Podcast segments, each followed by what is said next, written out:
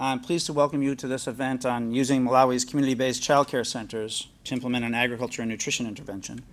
This is jointly organized by IFPRI and University of Washington's led project on strengthening economic evaluation for multi- multi-sectoral strategies for nutrition, or SEEMS. It's a little easier. Um, so this policy seminar focuses on research undertaken in Malawi by IFPRI, uh, the University of Washington, University of Malawi, and Save the Children. And this was in support of the government's early childhood development program. So I want to thank those of you who are here today in the room and those of you who are joining online for a live stream. And we also have people who will be watching this as a recorded event later. So welcome everyone.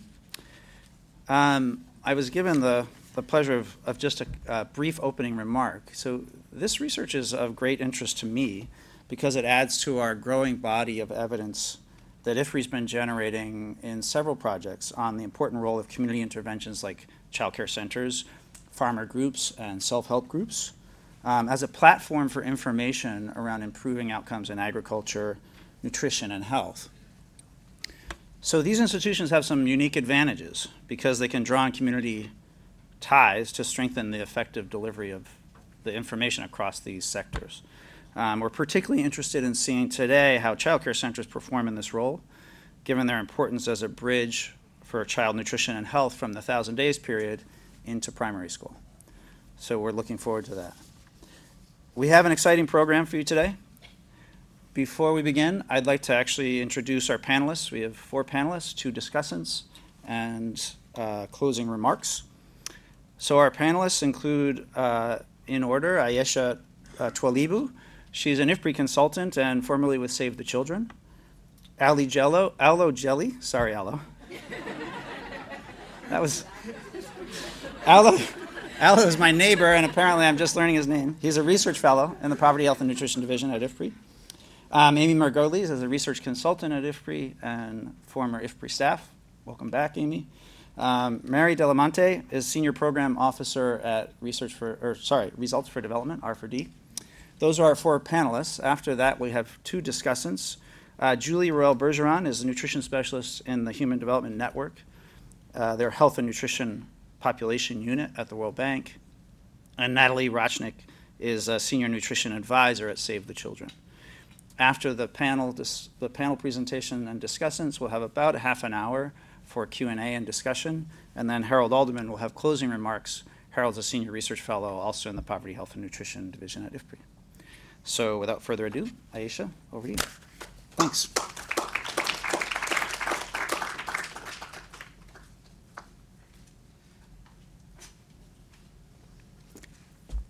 Thank you, Dan. Um, good afternoon, all. My name is Aisha, as already introduced, and I formerly worked for Save the Children on this uh, program that we're going to be discussing. Um, I was, my role in Save the Children was to coordinate and manage the NEEP program evaluation uh, within the communities. And I was there from the inception to the conclusion. And this was in Zomba, Malawi. We started in 2015 and the program was concluded in 2017. And what I'm going to be doing today is to give you an overview of this program so that you have an idea of where we started before we get into the impact evaluation itself. As an introduction, um, the early childhood and development implementation in Malawi is guided by the Nation Policy on ECD. This policy promotes a comprehensive, integrated, and holistic approach for all ECD programs and services for children under eight, their parents, as well as their caregivers. These programs and services that we're talking about, they are provided through what we call ECD centers, also known as community-based childcare centers, and through parenting groups. These ECD centers or CBCCs um, rural preschools that are owned and managed by parents and community members. And they're there to provide a safe, stimulating, and learning environment for these preschool children that are aged between three to five years old. Currently in Malawi, we have about 12,000 CBCCs across the country, and they're serving almost 45% of the preschool population. A key factor with these CBCCs is that they provide what we call a mid morning meal, which essentially is a maize porridge. And this happens in the morning when the schools are in session. However, there was a study that was conducted by the World Bank that found that the main challenge with these CBCCs was a lack of food. And because of this lack of food, children are absent from school, which eventually results into CBCCs closing. And this study actually found that about 50% of the CBCCs had closed around that time. There was another study, however, that did find that even with these challenges, when you have community um, commitment, you know, the coupled with basic training, it can actually help communities prepare more nutritious meals for these children, their siblings, as well as this being replicated at the household level. Now, building on these research findings that I've talked about in the Experience for My Livelihoods program, Save the Children and the University of Malawi um, developed an intervention package that integrated ECD, nutrition, and agriculture. This intervention package involved two main aspects trainings as well as inputs. The trainings were on best agriculture practices, feeding practices, nutritious meals, as well as diets for preschool children as well as the younger siblings. And there was also a component of village savings and loans just to help boost the communities with their economics. Now, for the inputs that were provided, the communities were given startup seeds that included biofortified orange maize, orange flesh sweet potatoes. They also got vegetables such as amaranthus and carrots, as well as legumes that included uh, kidney beans and groundnuts, just to mention a few. It should be noted that with this intervention, there were no food transfers, and it was mainly driven by community level actors that I've touched on the parents of these preschools as well as the CBCC actors. To conclude this session, we're going to play you a video that will give you an insight from these targeted beneficiaries because we thought it would be best to actually hear from them as well. Thank you.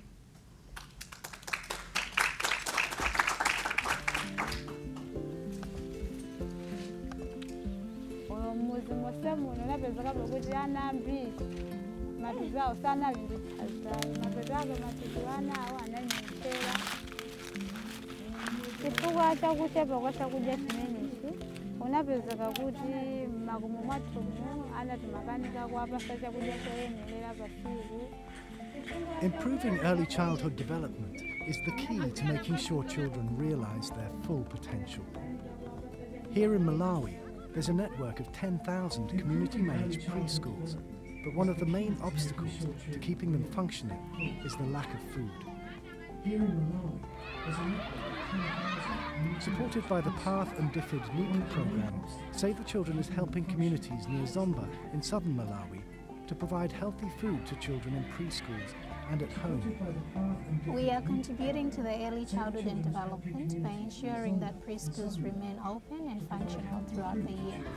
Uh, we're actually doing this by providing support to these preschools to grow nutritious crops, by providing trainings uh, in best agriculture practices, but also providing a diverse range of crops that they grow.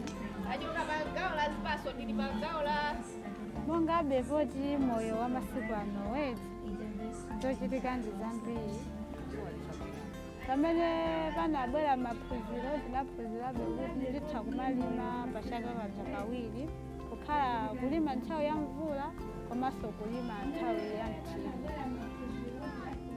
umbali wako mkomba phala umbali wopereka chakudya kwa ana deire kwatipangisanena kuti ana sakukhala mmakomomo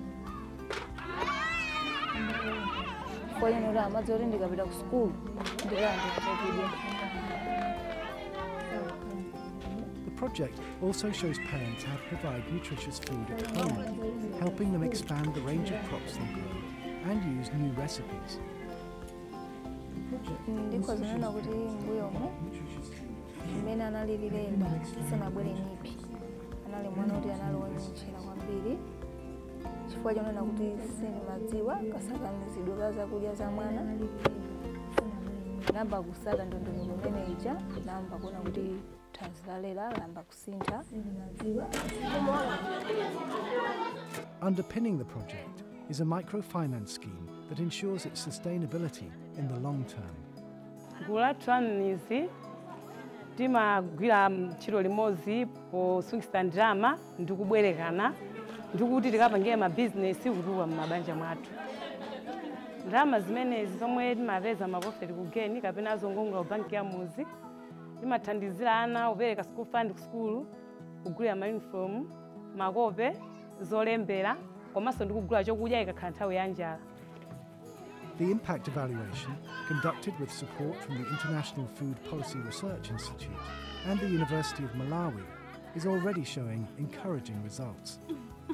It's really been amazing um, to actually see that the, the changes that the community is making.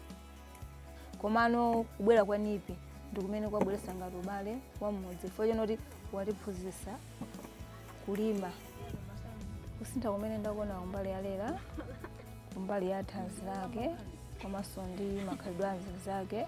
Ineyo ndimamva kukoma mmoyo mwanga. Chifukwa chonena unena kuti ndimadziwa onena kuti mwana wanga ngati akudya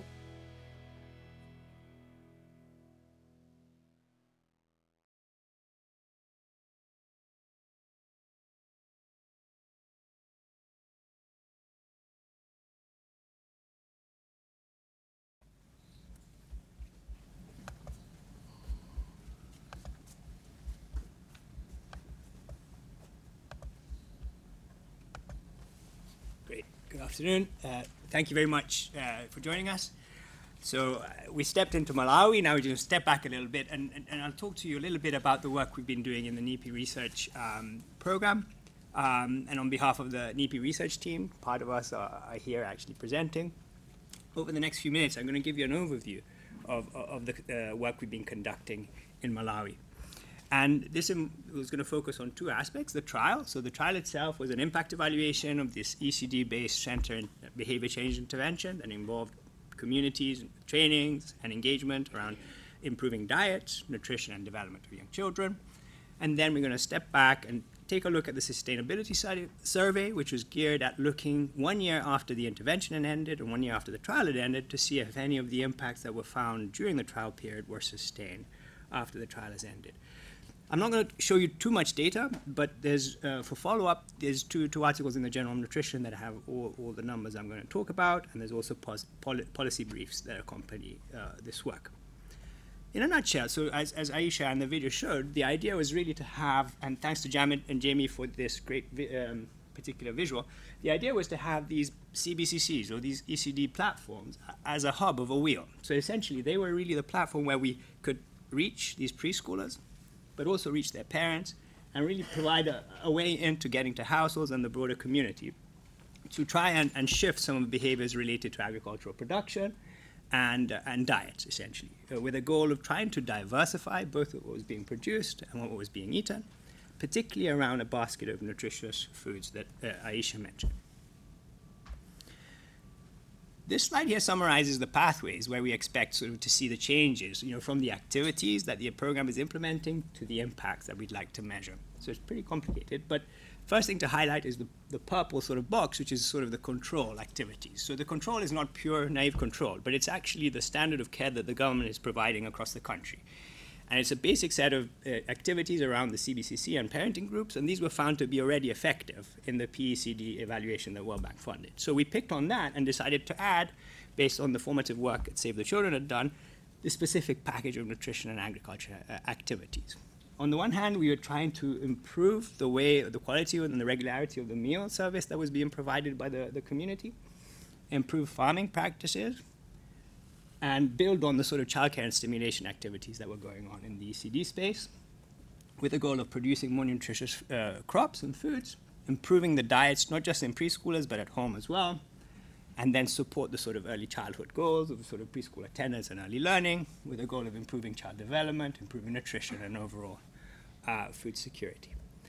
The impact evaluation was just a cluster randomized trial, so we essentially randomized two groups uh, of 30 CBCCs each, or 30 ECDs, into two groups, one with this enhanced ECD NEEP intervention, and the control with the standard of care that the government was providing. About 1,200 households that we followed over a course of one year as part of the trial, and one year after that as part of the sustainability study, including both the preschoolers, their caregivers, and their younger siblings. So I'm now just going to give you an overview of what we found in, in, in a sort of qualitative way, and um, uh, uh, during the NEPI trial. We essentially found that um, marginally significant results in terms of improving parenting practices. So parents were starting to pick up improved practices, and uh, both in terms of child stimulation, but we, we, um, they were not significant at the 5% level.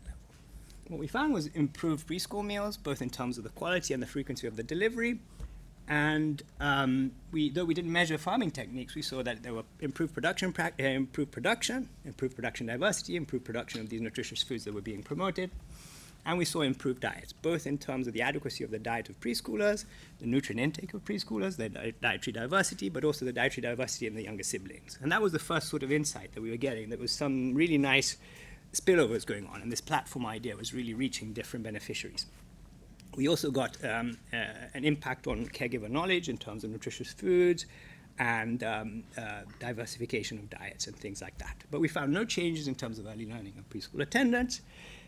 But we actually picked up a, a, an effect on linear growth in the younger siblings. Despite not seeing any changes in growth in the preschoolers themselves, the younger siblings actually grew taller than uh, their counterparts in the control group, and we found a decrease in stunting that was about 18%, so pretty substantive and no change in, in child development in preschoolers, which was all we were measuring child development during the trial period. And we found a marginally significant effect actually on the prevalence of poverty as well. So pretty remarkable in terms of all the stuff that we were seeing. And we were all really incredibly surprised. We thought it was a good idea, but not, you know, not this, remar- this effect. so we went back and said, okay, what's happened a year after that? So we got funding from the Gates Foundation that were really interested too and say, okay, how many of these effects were sustained one year after we stopped the intervention. What we found, actually, this should be a, a, a dark green. So we found that the, the changes in, in parenting practices were actually now significant at the 5% level and were actually across all the four different categories. So overall parenting uh, practices, stimulation practices, positive, increased positive practices for parenting, and decrease in negative practices. So getting a sense that parent, parents were really getting bought in into the whole idea, but it took a bit of time.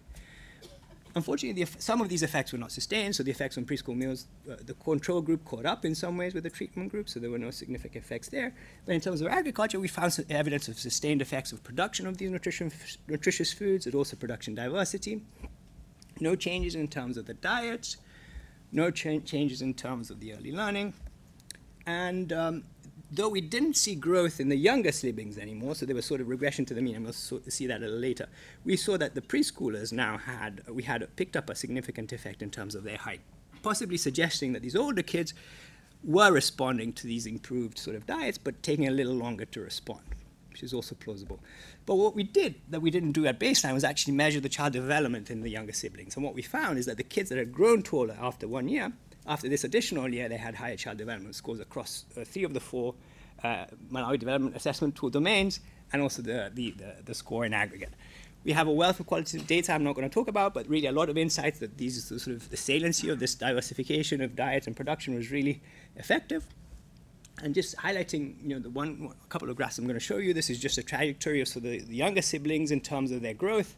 The green curve is the NEPI group. The yellow uh, curve is the control group, and you can kind of see already despite you know a baseline, no differences between the two. After six months, the curve starts to diverge. At 12 months, which is the trial endpoint, a substantive difference in height for age, but that difference kind of closes down at after one year of trial implementation, so at two years.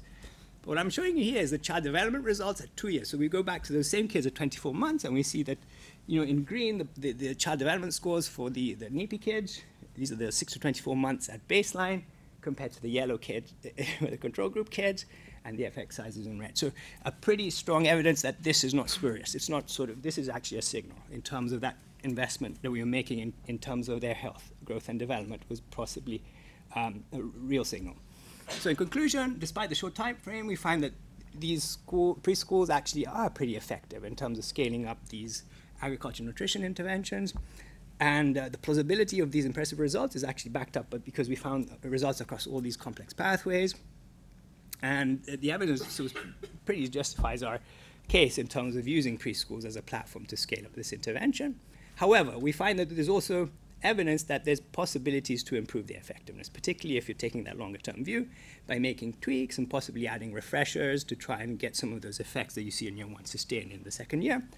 And, but how do we really maximize these investments? How do we make these returns um, more sustainable? And this is the, the points that Amy will now be talking about in the next slide. Before I conclude, I'd like to thank the research partners, Save the Children, University of Malawi, and the other uh, government of Malawi, of course, and particularly um, the late Professor Ephraim Chirwa, who was uh, integral in terms of ensuring that we had good quality data and made this study possible. Thank you.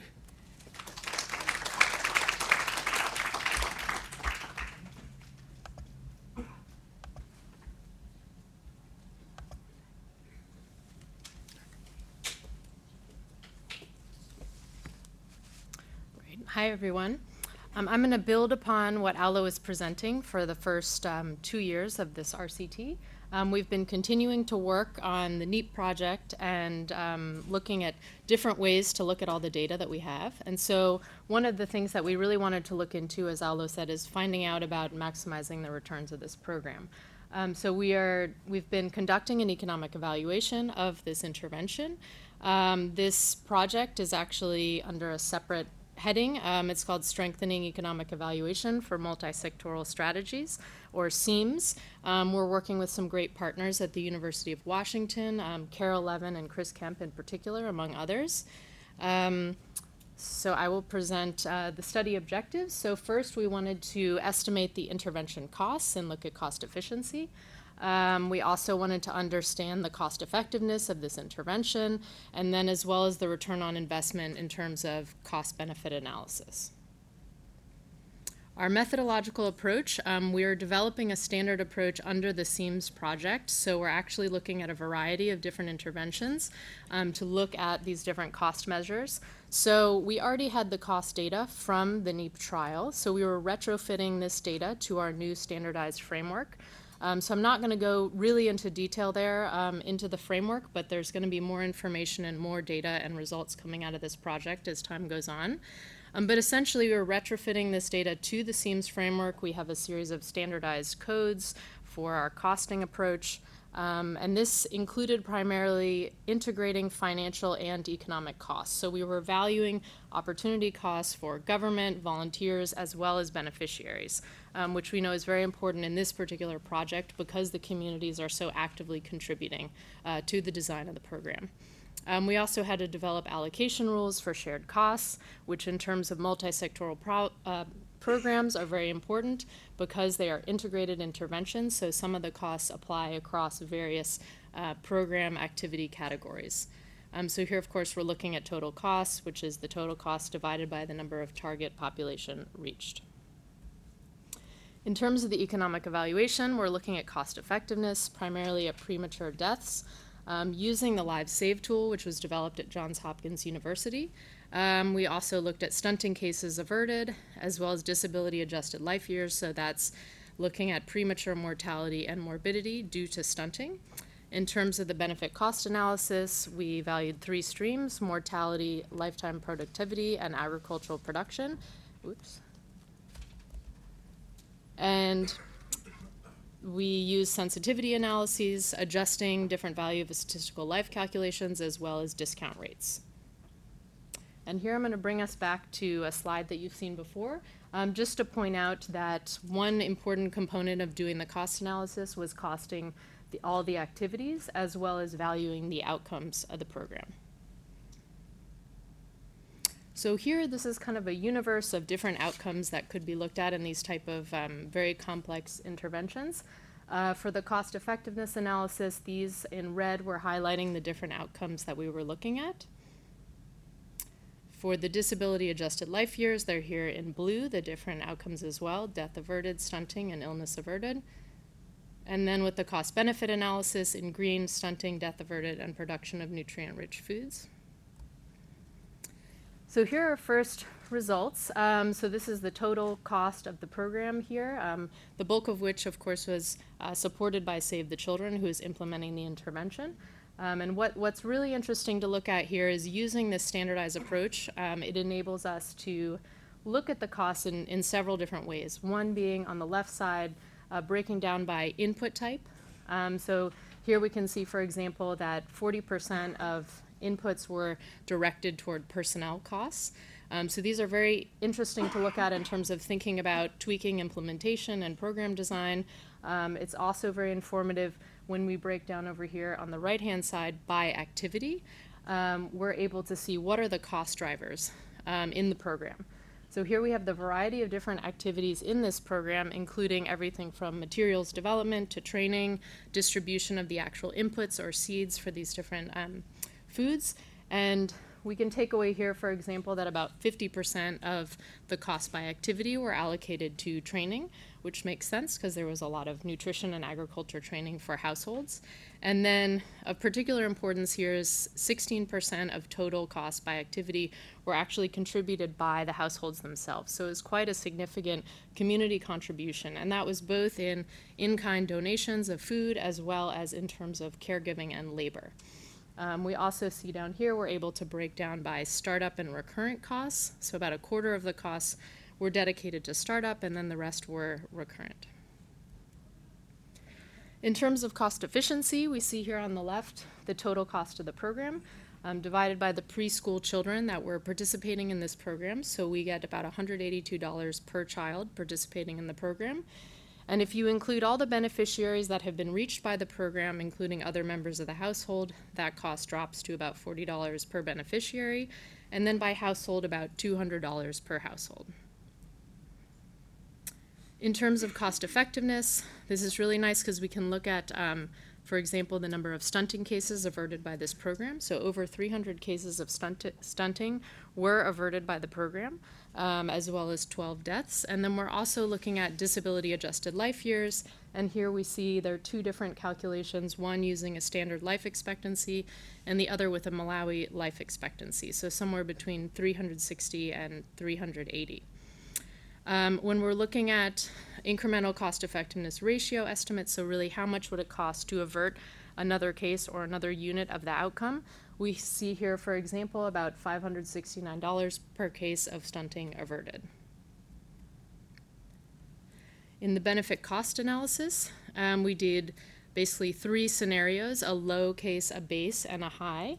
Um, so these varied according to the discount rate that we used and the VSL calculation. Um, but it's really nice to look at this because we can see in the lowest case it's about a 2.8 cost benefit ratio up to um, 19 in the highest um, case. And putting this in a broader discussion, uh, this is showing where our results fall um, in the green bar relative to other types of interventions that have done cost benefit analyses. So we see that the NEAT program actually falls in quite high in the range, um, and so it's very good evidence that it's been cost effective. Um, so yeah, so these are the results we've had so far with the costing, and we have some more information about how uh, these results are going to be used and how they can be very effective in tweaking program design and thinking through how this can be applied uh, to policy situations.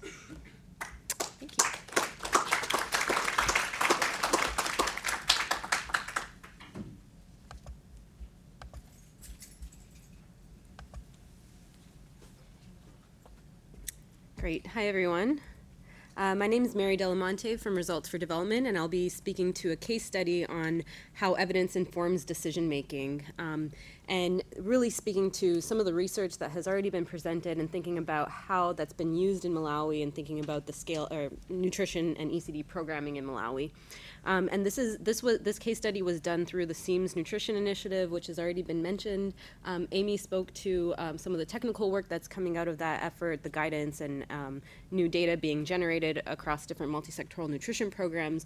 And R4D's role in, in this partnership with the other organizations on this slide is really thinking about the policy relevance and how do we ensure the outputs being generated are really speak to um, the policy users and stakeholders that are using this um, evidence.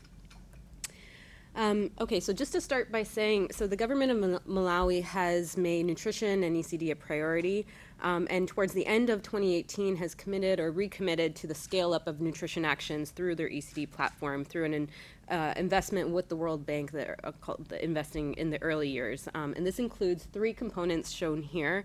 Uh, one on community-based nutrition and early stimulation interventions delivered through the care groups. These are parenting groups that Aisha mentioned. A second component on center based early learning, nutrition, and health interventions through CBCCs, so the care. Um, uh, the the care cent- the preschool centers that uh, w- was also mentioned, and then an, a third investment in multi-sectoral coordination capacity and system strengthening. And so, what's exciting here is that the intervention, the integrated intervention uh, that was delivered through NEEP, that was found to be successful, it, it got a lot of buy in from the government and it's it, it being integrated within this investment and really seen as kind of scaled up um, through this.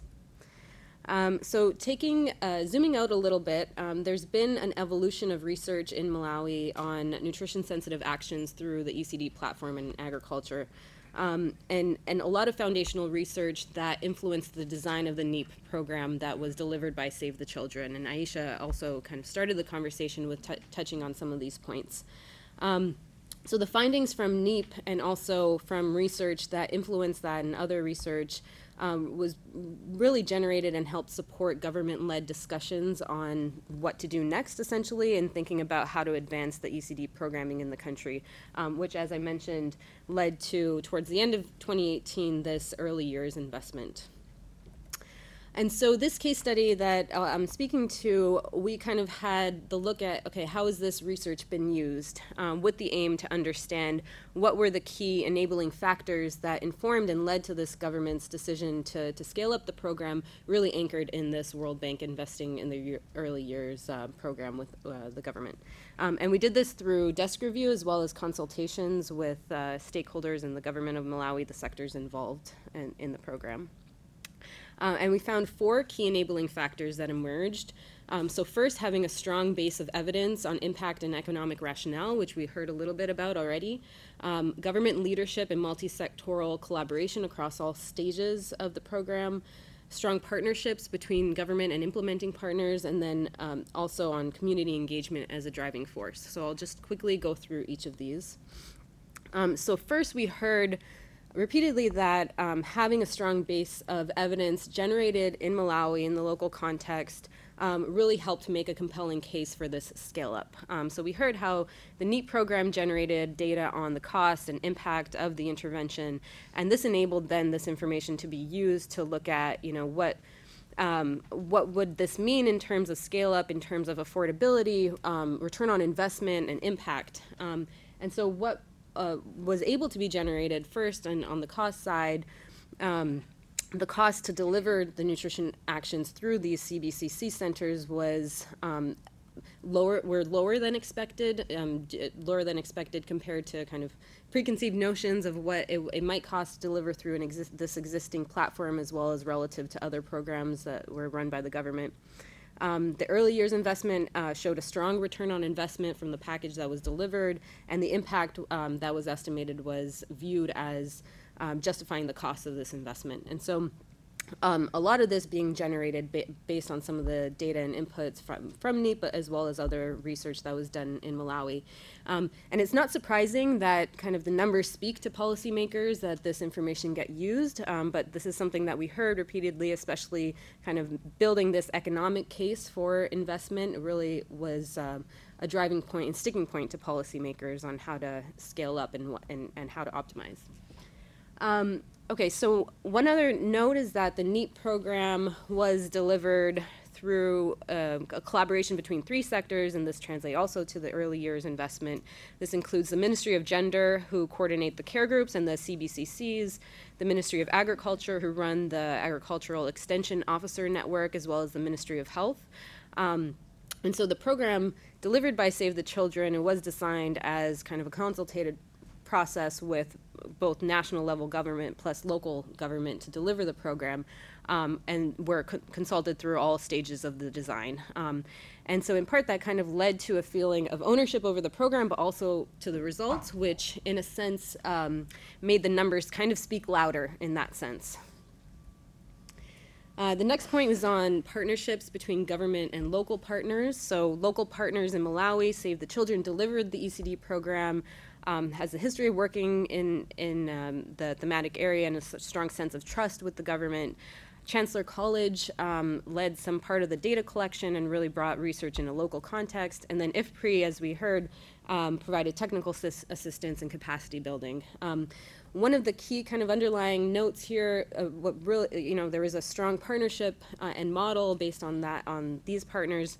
But what was important was translating evidence to local policymakers. So a need to kind of have this highly technical data and information um, and translate it in a sense of what speaks most strongly to the policymakers and the conversations that are ongoing in an opportunistic way on how to kind of um, push the agenda forward.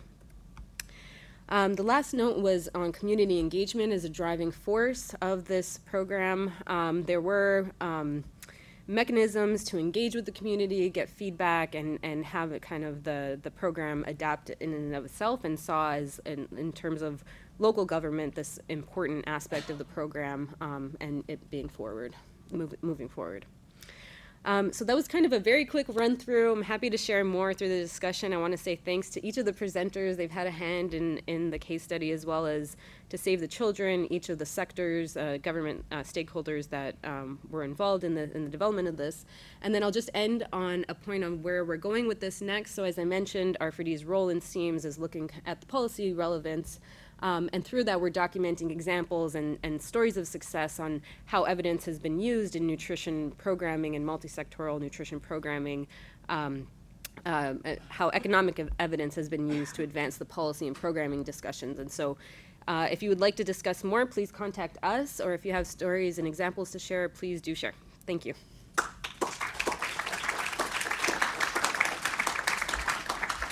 Uh, Thanks, Mary. So uh, that concludes the four panel presentations. Uh, Next, we're going to have Julie and then Natalie uh, serve to offer some discussant ideas. Then we'll have the Q and A.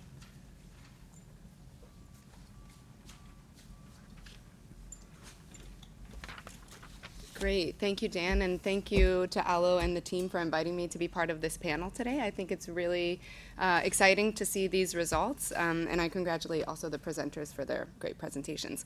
Um, so I think this is actually an excellent segue from Mary's presentation because I want to dive a little bit deeper into um, this policy piece and how this evidence has actually been used to inform policy and programming in the case of the World Bank. So Mary briefly mentioned this investment that the World Bank has made. It was approved by the Board of Directors last December and became effective this summer. So it's a $60 million investment.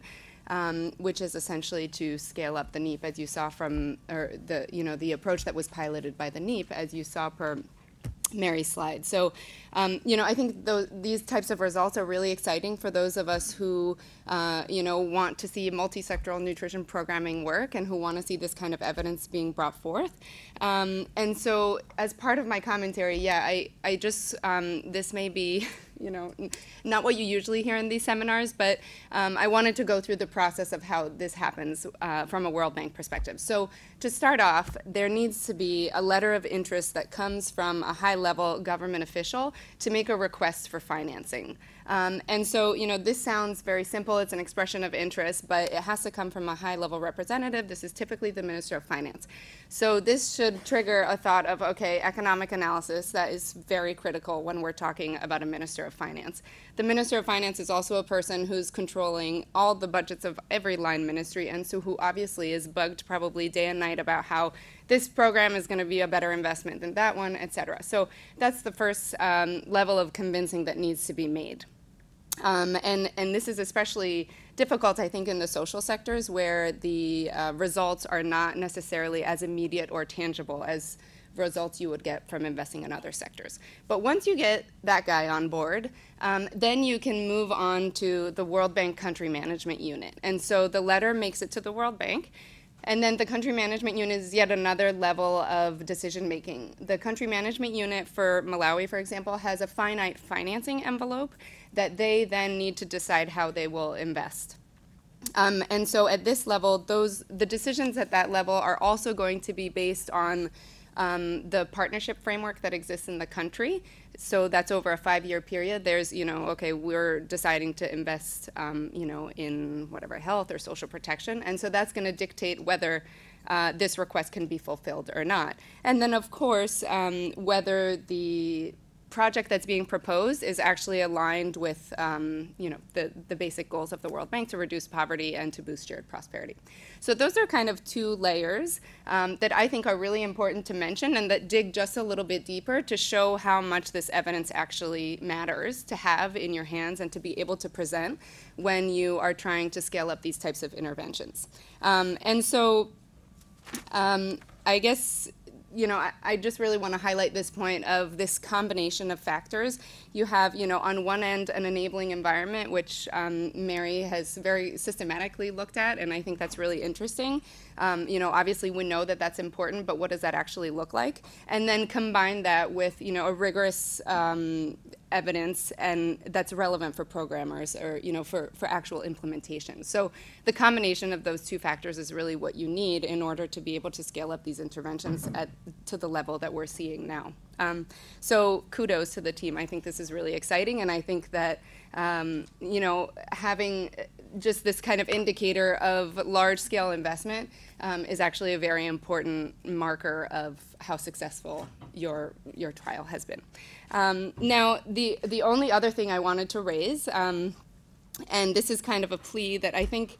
You know, it would be interesting to explore how uh, the maternal side can be taken into account a little bit more. I think we, as a nutrition community, are um, very much understanding that we need to be uh, taking mothers into account more. I think it's no surprise to any nutritionist that there's a strong link between maternal nutrition and child outcomes. Um, in fact, Jef Leroy makes that point about the causality in his, his recent paper with Ed Frongillo. Um, and so, you know, it's kind of a plea to the team to consider or explore how this type of platform could be used um, to look at how you can kind of wrap maternal nutrition into this. Um, so I'm sure it will take some creativity, uh, but you know it could be that small tweaks in the program, seeing that you've already seen some of these spillover effects, especially on the younger siblings. Um, what are some ways that we can think about, yeah, making these small program tweaks so that we actually can go one step further and have something that's a little bit more comprehensively addressing the problem. So I will stop there. Thank you.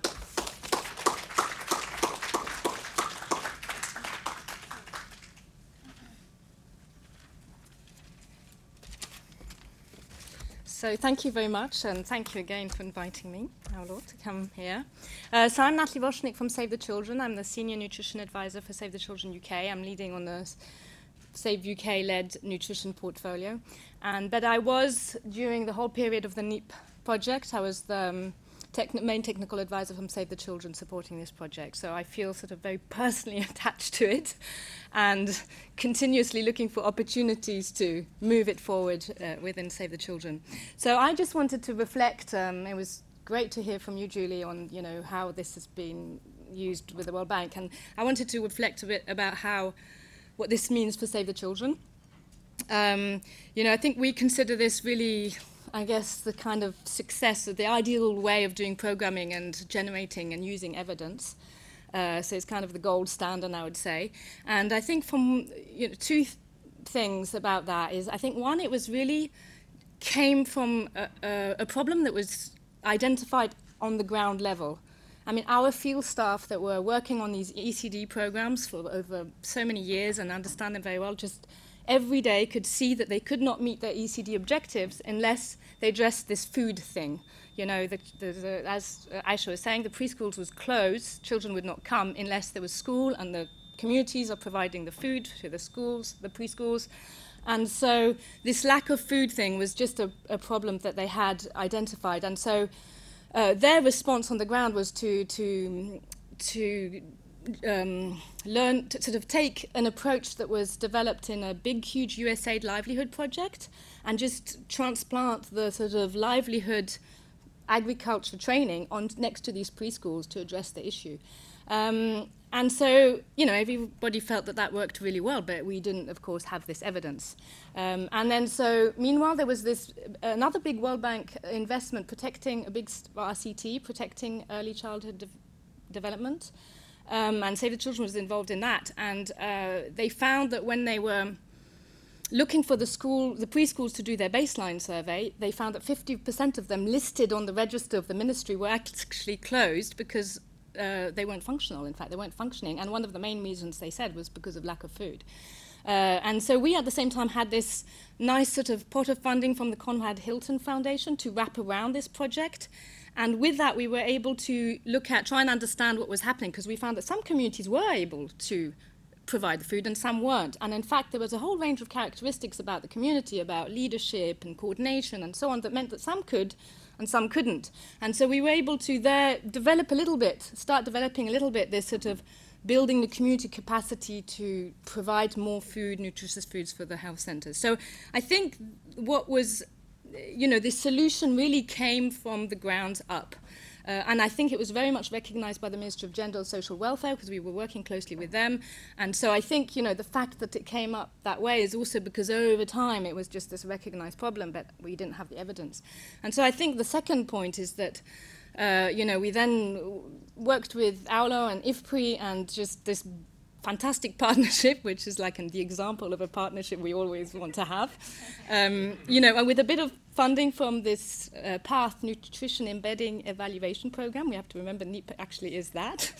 Um, we were, you know, able to generate all of this evidence that you've seen today, and actually that made all the difference because it became instead of being this wonderful approach that we've implemented somewhere, which we do, you know, you're going to see these programs everywhere, you know, Save the Children's in 120 countries doing brilliant things, but so it's so rare that we actually have the evidence to show that it's having an impact. So this was, you know, what really made the difference is we have all of this evidence and continuously papers coming out. It's amazing for them.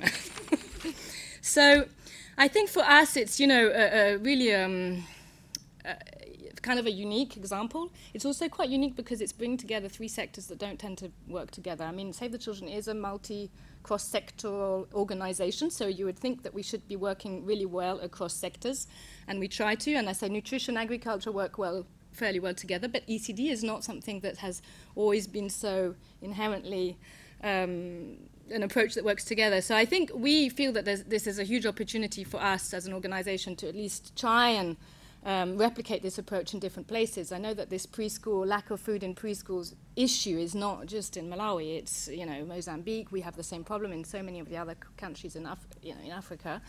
So we'd very much like to. Uh, you know, replicate it in other ECD programs, but also in nutrition and agriculture programs to try and sort of use this ECD platform as a as a platform that actually we tend to not think of using that much. Uh, I mean, I shouldn't say using, but you know, um, so one of the challenges that we face in sort of replicating is, you know, that often our funding sources are very siloed. It's sort of we get nutrition funding, we get agriculture funding, we get ECD funding, and it's it's sometimes difficult to be creative and find ways of bringing these together. I think it's great that we have this. There's the, this World Bank um, funding in Malawi, but that's actually quite rare. Um, the reason we were able to do that in Malawi was because we had this private sort of child sponsorship funding, quite a you know a few million a year, where you can actually be creative and respond to a problem in the way you believe is the way to respond, as opposed to.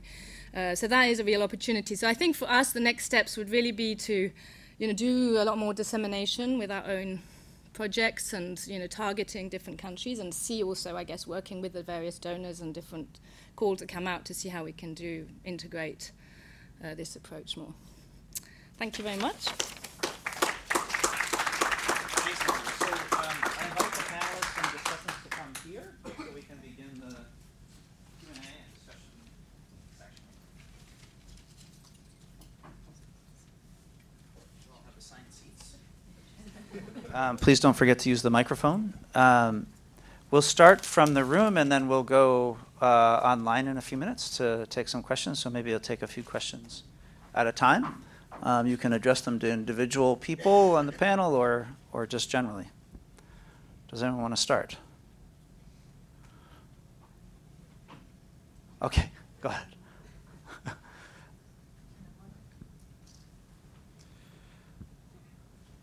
Uh, please, uh, for the benefit of the people here and those online who may not see you, uh, introduce yourself just before you ask your question. Thanks. I'm Lynn Brown, and my question's directed at you, Aulo. Um, I thought your results were really interesting in, in terms of the one year impact and then the follow on afterwards. And, you know, one of the results you almost presented negatively in saying, you know, a year later the other people had caught up. Um, and I wondered how much you understand of the process in the different results of that. Um, when you say, I mean, if people have caught up, that's actually a good thing. Um, some of your graphs indicate that the control has improved, but the NEEPS group has gone down a little. And I wondered what the trade offs and actual percentages are. Are your NEEPS groups still significant 12 months out?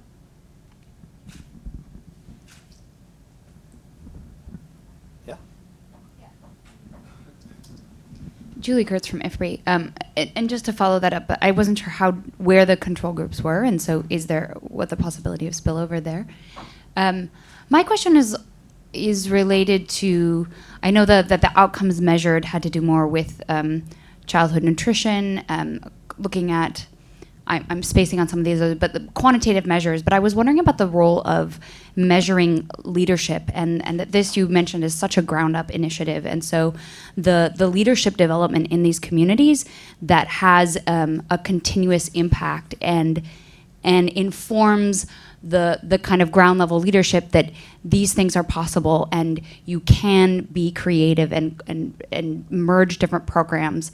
So is there a place for measuring that even in the economic cost instead of just measuring like what's the impact of child by cost um, but what is the the value of the education and leadership development on the ground and how do we include that in a measurement Thank you. Uh, let's take one more here.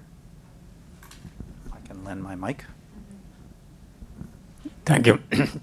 My name is Haptam. Uh, I'm from Save the Children. I'm Natalie's counterpart from uh, from US side. Uh, so it's a great work, and I appreciate all the World World Bank for funding, you know, scaling it up to a different level. One of the question I have is because these are young children and there is a provision of food. Did you look at the food safety for these young kids?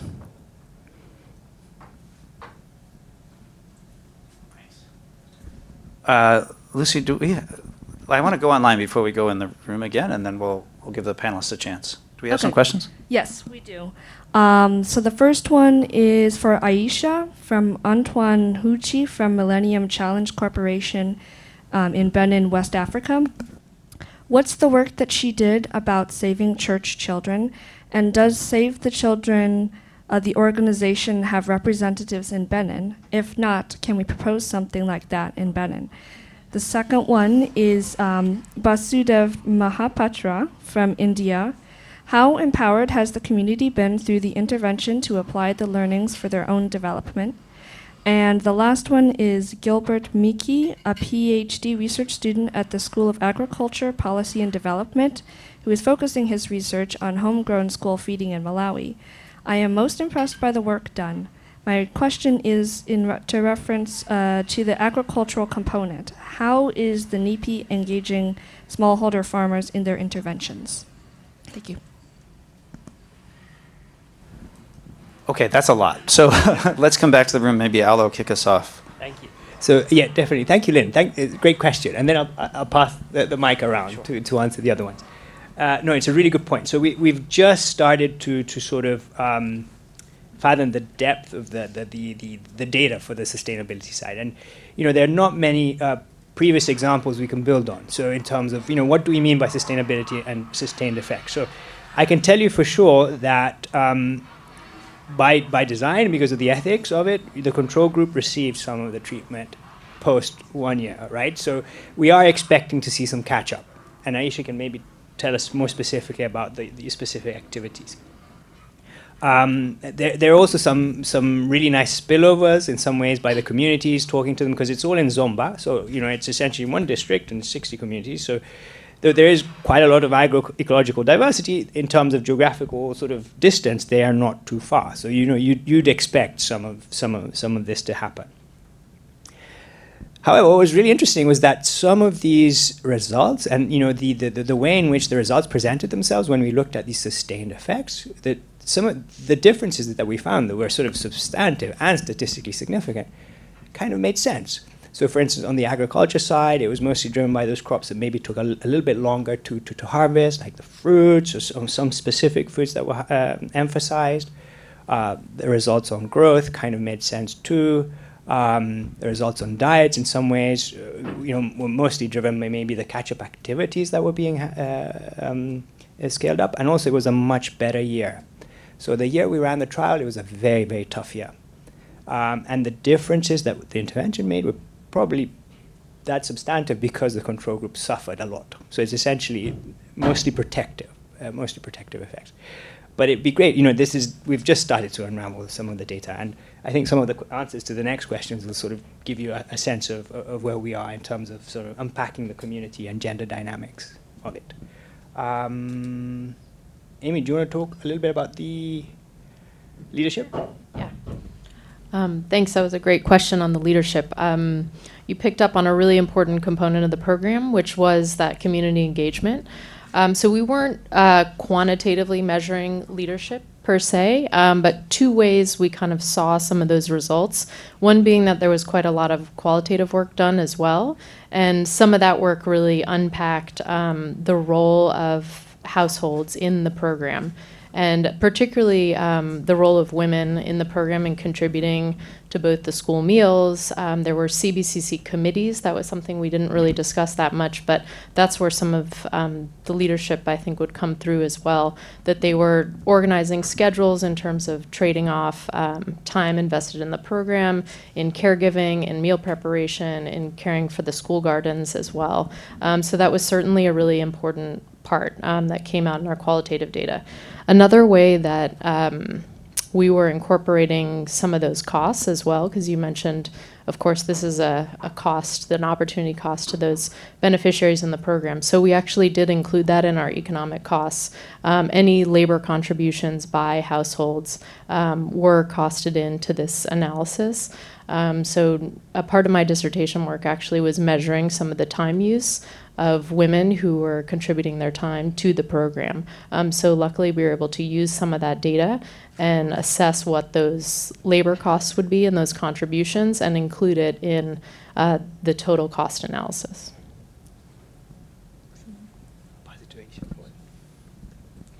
Okay, uh, there were a bunch of questions for me, so I think I'm going to start with the easier one, which is uh, what my role was in NEEP. Um, as I already said, I was part of the implementing team, which meant that I was coordinating, supporting, as well as managing the program activities, which essentially entailed um, facilitating the trainings by making sure that we engaged with um, identifying the trainers that we needed for this training. So in this case, we mainly used the Ministry of Agriculture Extension workers.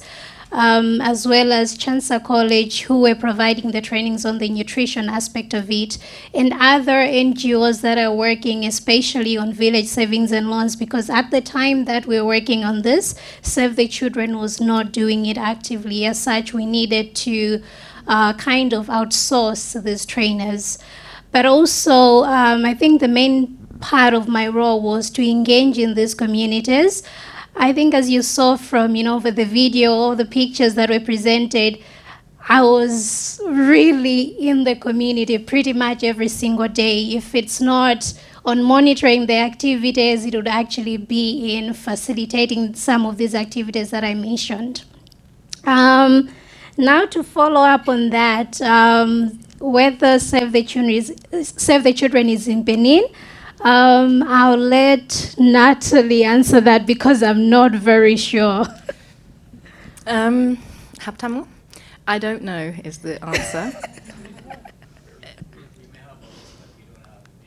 we don't have big nutrition. I'm not sure ECD. But anyway, I think what I would suggest is that if you can find someone to go and travel to Malawi and go and see the approach and then come back and bring it back to Benin, something like that, because we are still implementing this within our sponsorship funded programming yes. in Malawi. So sometimes that's the best way of transferring lessons. Yeah. And I think to follow up on what Natalie has said, um, this um, intervention it's easily replicated. It can because essentially what we did use were community structures that were already existing and I feel like in most African countries, for example, where you have farmers like households that are doing this, it will be so easy to replicate it. So uh, I would say go for it, and Save the Children is more than happy to actually offer technical assistance on that regard.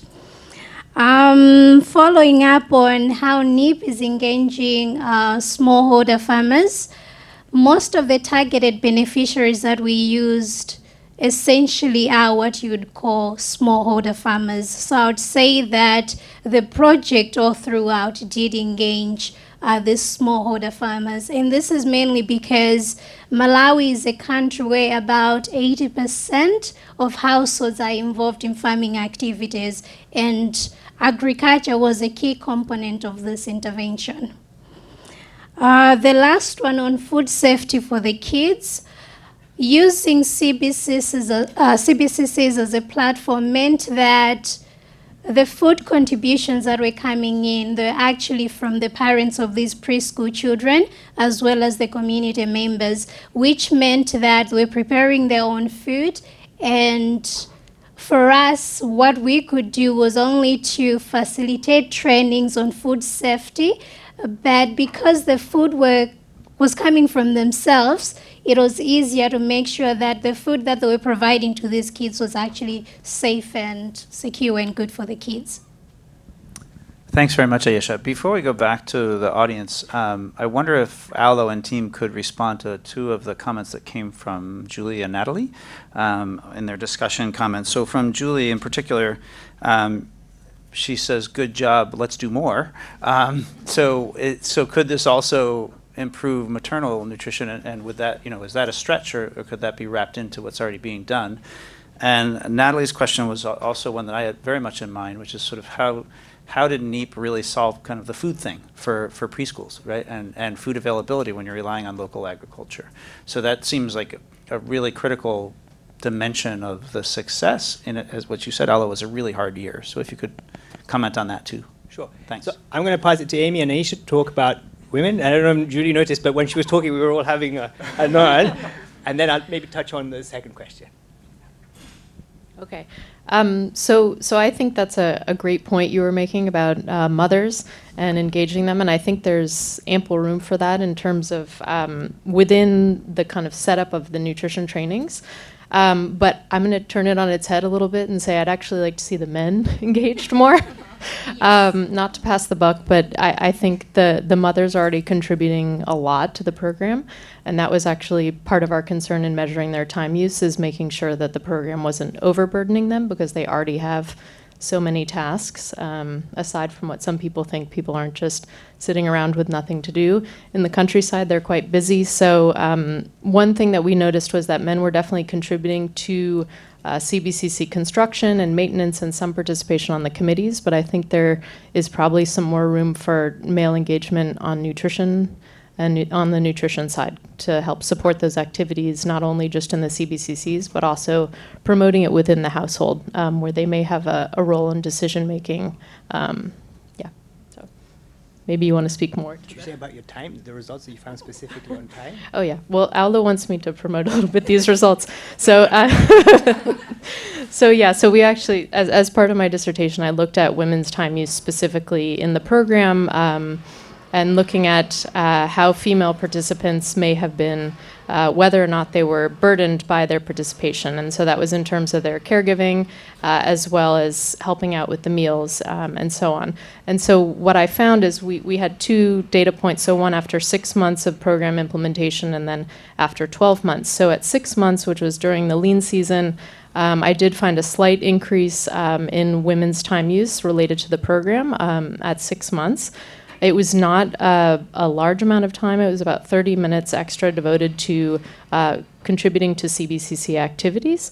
But then after 12 months, um, there really wasn't a difference between the control and the treatment groups. Um, so, of course, you know, any amount of extra time, you still want to make sure that that's not a burden and that women aren't being stressed by this contribution. Um, so it was looked qualitatively as well, coming from the words of the women themselves, looking at was this a burden to you and what did this mean um, for you to contribute. And so the women basically found this to be a very worthwhile use of their time, and they said they were able to rotate responsibilities among other women in the community, um, so that they didn't feel like it was it was a great burden to them. Um, but Aisha actually did some further work um, to to highlight that, and she can speak about uh, women's stress and well-being. Thank you, Emmy, um, and Aulo for putting uh, Emmy and I on the spot.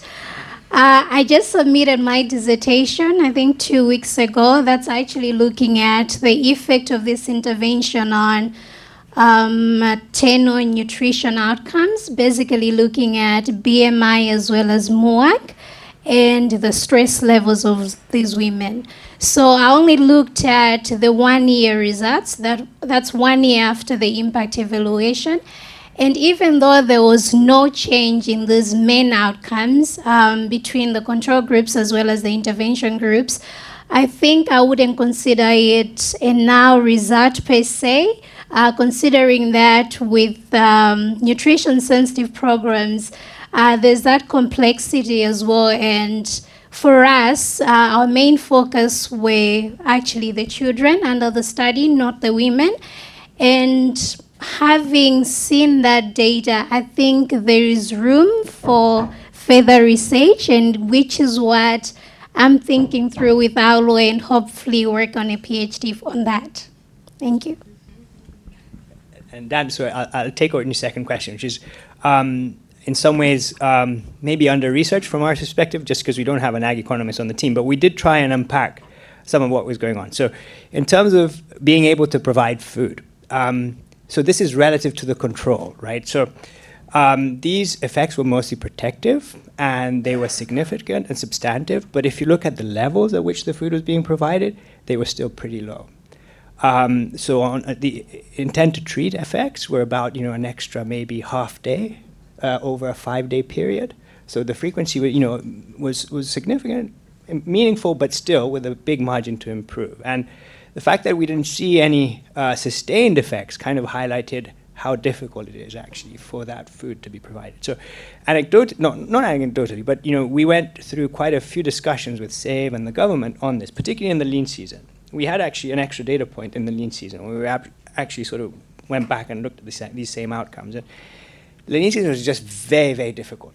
You know, and um, me- most CBCCs didn't actually provide any meals. Um, I think sort of when we went back to endline, it was post-harvest. So you know, it was really sort of uh, resources were you know weren't as thin. Uh, so there's really um, these other foods that had, uh, had been uh, planted, you know, had had been harvested. So there's definitely a little bit more availability.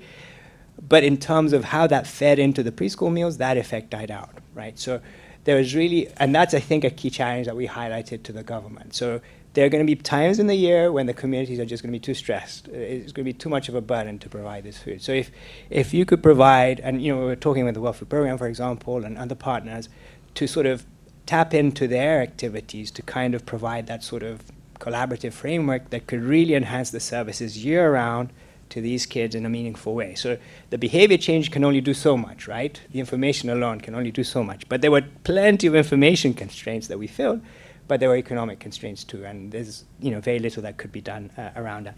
But we also talked to the government about providing some financial incentives to, to try and deal with some of these trade-offs, economic uh, uh, trade-offs, and that's you know potentially some work that we could do around scenarios using the, the data that, um, that Amy was presenting. Do you want to say something? Well, I did want to Yeah, add, go can ahead. I add to that? Yeah, I, I kind of feel there's an important point that Aulo was saying about a certain season, but and this is completely anecdotal, but just visiting some of these communities, and um, and I think it was sort of previously to NEEP, but some of the communities we visited where they were receiving food from other organisation, free food. And I remember very well one community, and they didn't have any food, and they said, yeah, we can't, we've closed the CBCCs, can't do anything because the food hasn't come. And I felt that it was having a negative, in fact, that they had received all this free food and they just, oh, it's not our problem anymore. Whereas, you know, when we've done this qualitative research and gone to certain communities, I mean, the great example was was it with you, Aulo, where we went into a visit and there was this village chief who was just loved this preschool. He thought it was the best thing, and he'd given a whole load of his own land to to be the sort of preschool food production thing, and he was just the champion. And I think that made that's what, and so I think it links up to someone's question about leadership, but I think that makes all the difference. And it's just really building the community capacity and motivation and interest is super important rather than just freebies all the time, you know. Great. Thanks. Um, yeah, let's go back for additional questions. Uh, Ali?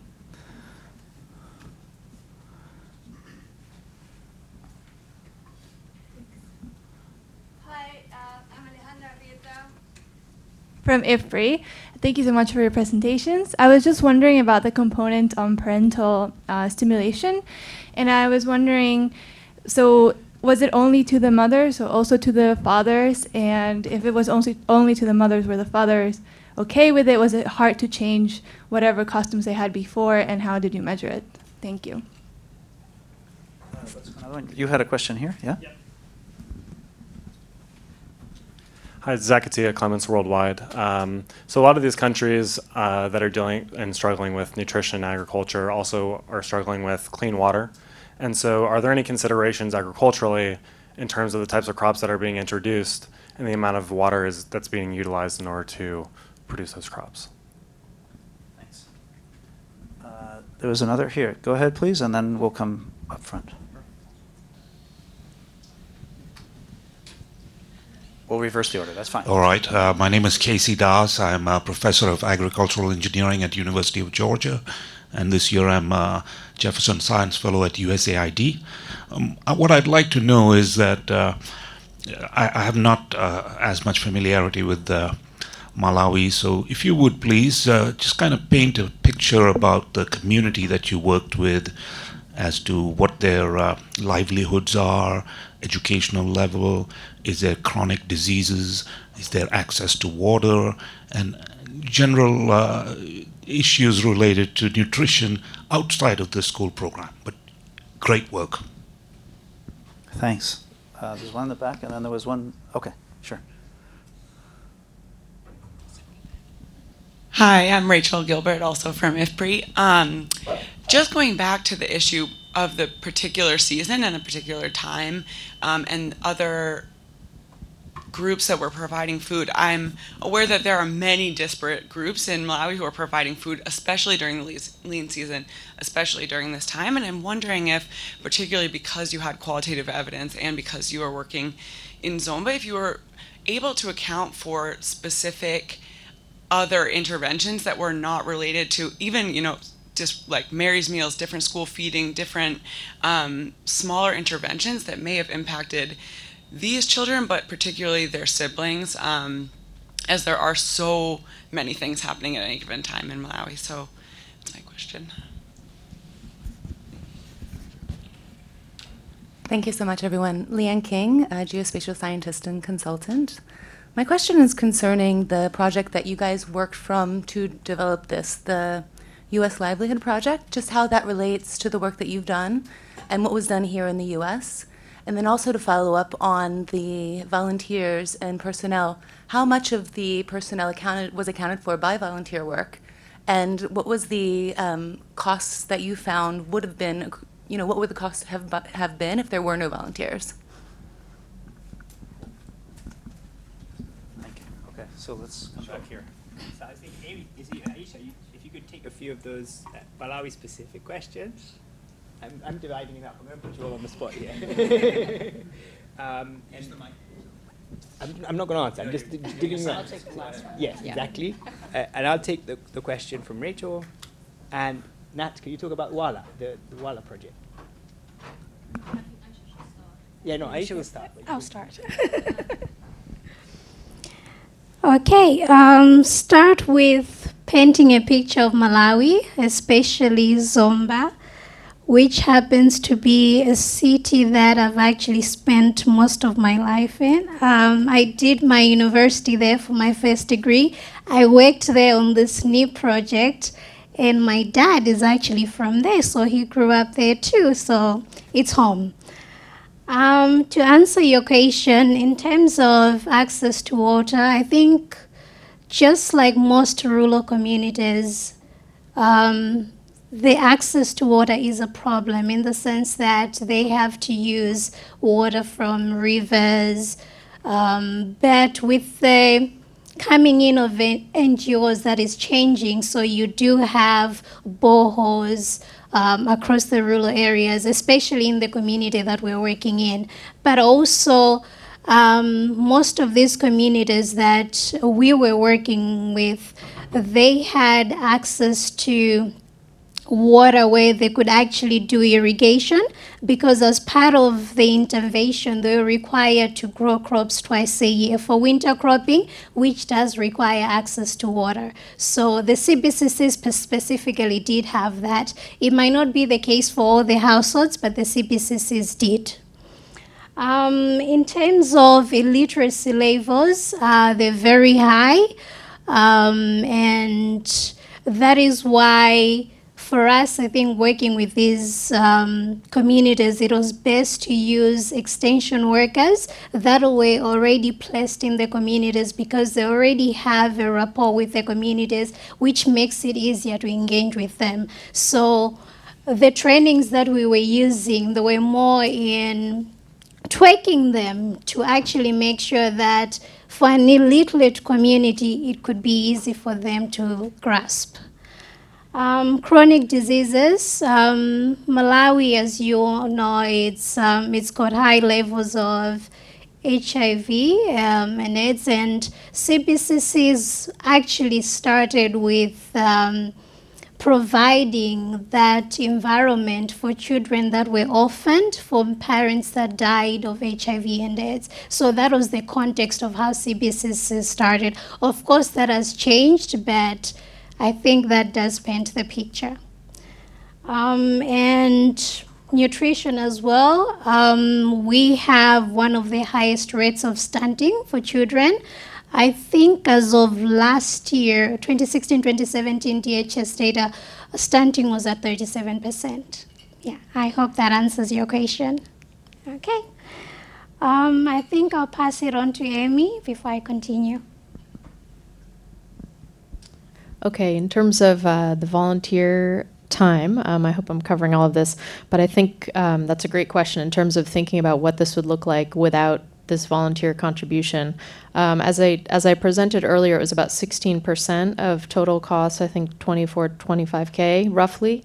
Um, and we're also continuing to um, update this cost analysis. We are looking at different ways of valuing volunteer time. So, looking at kind of upper and lower bounds in terms of whether we're using a minimum wage from Malawi and which version we're using. So, we're going to be doing different sorts of um, kind of modeling and scenario building um, as part of our contribution to this policy process, collaborating with the World Bank and with R4D um, as well, and with government, of course. Um, so that, yeah, that was really a, a critical part and something we're going to think through um, with them as they look forward to how it's going to be scaled up.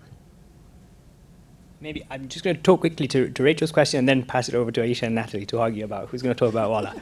Uh, no, Rachel, thank you very much, and, and it's a plug also to thank the, the, the Malawi office of IFPRI because you know we had phenomenal support from you, from Bob Baulch, and the whole team, and I think I can't really underestimate the, the effect of having an IFPRI office there to allow for that whole policy dialogue that we were having. It was really fantastic, and, and particularly Nora, Nora Aberman, you know, and the, the contributions she made were really um, Eh, fantastic in terms of being able to, to, to corral and, and bring everybody together to discuss these across sectors. So, as you know, the first thing that struck me in Malawi was, you know, when I got to Zomba, you know, you drive around or you walk around and there's a, a white Jeep with a different uh, logo from every single uni- uh, NGO, every single organization you think about. It's going to be there in Zomba. It's going to be there in Malawi. It's shocking. I, I, I didn't realize the extent of it. So it was something that was really apparent that we had to right away, right from the start, get a handle on this because you're not going to be working in isolation. So, you know, we had a lot of questionnaire time actually just to figure out exactly what else was going on you know, and try and sort of make sure we're capturing all of that and making sure it's all balanced at baseline. You know, hopefully the randomized sort of design takes care of that. Um, so that's the, the, the, easy answer to a, difficult question that we always have to face. Um, I think you know it would be really great to try and see if there's particular synergies between other activities and other programs like you know Mary's Meals, who are sort of you know targeting that sort of meal component, or the WFP is targeting that meal component, and how we can work in synergy, right? Rather than providing a disincentive, right, by providing some of these fortified blends at a specific period of time, use it as a way to you know maintain these positive sort of spirals that the communities are, are doing, rather than uh, acting as a as a break. I think Ayesha, we have time for just one more minute of follow-up, and then we're going to go to closing remarks. So you get the last word before that. Okay, thanks. Um, but I wanted to answer the question on the crops that we used. Um, we had a lot of consultation with the Minister of Agriculture, considering that they knew um, the ecological zones of Zomba better than we did. So most of the crops that were used were actually informed by them. But also considering that this was a behavior change intervention, the one thing that we didn't want was to introduce something that we thought would be alien to the community. So, for example, Malawians normally grow crops, and uh, like a maize, for example, we thought it was best to bring in the orange maize. Which really is just something that is biofortified, not really different from what they normally used. But also, an example on the vegetables, we wanted spinach because we actually thought that it had a very good nutritious value. But because the communities were not used to that, we had to change that to amaranthus. So I think that answers your question. Um, thank you. I want to thank everyone and give uh, Harold actually gets the, the very last word. I have to thank everyone for what has been a fascinating session. I mean, apparently there are people at the window clamoring to hear more, uh, and no mean feat because we're at the 12th floor. Um, so it's very, very interesting. Um, now, we heard from the very beginning in Dan's introduction, we've heard many times the, the word platform mentioned. And that, I think that's very important. Uh, years ago, decades ago, people were talking about integrated nutrition planning, uh, recognizing the model about how many different uh, underlying causes there are to malnutrition. But in practice, that wasn't working very well. So people started to think, well, plan uh, multi-sectorial, but act sectorial. And even that had its problems because of the incentive structure of acting sectoral. When you get down to a platform which is community, and you're thinking globally and acting locally, and that sets up an automatic multi-sectorial potential. Uh, and one thing you find, nothing succeeds like success. When you've got the community working together, then you see other ways of working together. You get the motivation, and that's what you're seeing there. You, you mentioned you've got some side things. Somebody asked in the audience, well, how's that going to affect other things that you didn't yet mention, including depression, including stress levels.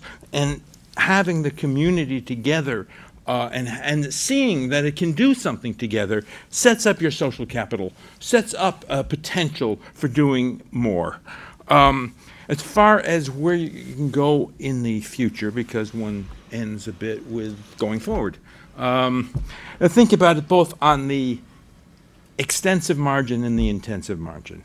And looking at it from the extensive margin, um, there are some issues that you're, you're going to have to. I'm, I'm very pleased, having spent 20 years at the World Bank, to see the speed on which information went into project design. It doesn't always happen that way. And it'd be great if you document that and share it uh, more widely. Um, but you still have a challenge. With all due respect, Julie, to your managerial capacities, you're not going to have a cadre of Aishas in, in, in the villages. Um, and so, how does one change this model when you go over to a nationwide model, which becomes top down by its very nature? You don't put $60 million into Malawi from the ground up, it comes from the top. And you're going to have to consider how to get that social capital, how to get that community uh, event, which, which is, I think, central to what's, what we're seeing here um, as you go to scale. And what's it going to mean to costs? What's it going to mean to outcomes? There are a lot of questions that are going to have to be uh, addressed. At the intensive margin is a very different issue. Um, we see, and I don't know Again, there's a fair question was asked uh, about the convergence. Is that a good thing or a bad thing? If it's regression to the mean, it's neutral, but it does mean that our outcome in nutrition, in stunting, is still a transitory outcome. The outcome that we want for the long run, and this must go into your model, Amy, I trust, in your long-term model. Obviously, the life saved, that's very permanent. Um, but as far as the, the productivity, it comes through the cognitive development. And the cognitive development results seem to be uh, quite extensive, uh, quite, quite impressive. Now, the question is, is this going to be, also, is it going to fade out? Because so much in the early childhood development literature is showing fade out.